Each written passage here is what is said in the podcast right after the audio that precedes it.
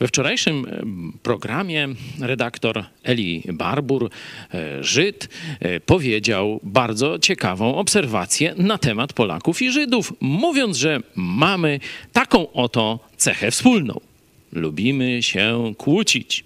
Widać to zarówno w historii Izraela, jak i w historii Polski.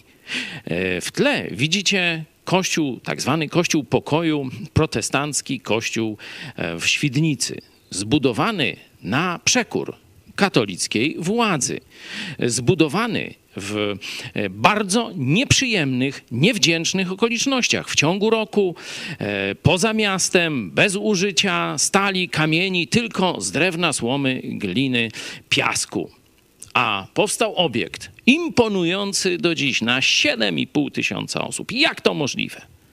A właśnie przez zgodne współdziałanie, przez solidarność, zarówno mieszkańców, protestanckich mieszkańców Świdnicy i okolic, oni od najbiedniejszego do najbogatszego, naprawdę ofiarnie, razem w sposób zorganizowali, wzięli się do szybkiej roboty.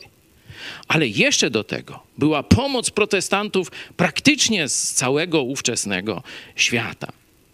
Czy dzisiaj potrafimy odczytać Bożą mądrość? Bo Boża mądrość, Psalm 133.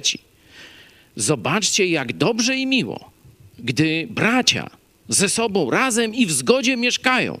Tam Bóg zsyła błogosławieństwo. Polacy nie potrafili zrobić tego, co inne narody, nie zbudowali kościoła narodowego. Kłótnie pomiędzy wyznaniami protestanckimi, ambicje osobiste przekreśliły szanse na zmianę Polski.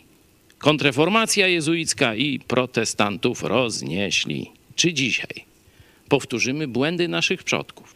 Oczywiście prawdziwa jedność może być tylko pomiędzy prawdziwymi, a nie fałszywymi braćmi. Ale dzisiaj mamy naprawdę bardzo rozdrobniony i skłócony obraz polskich protestantów.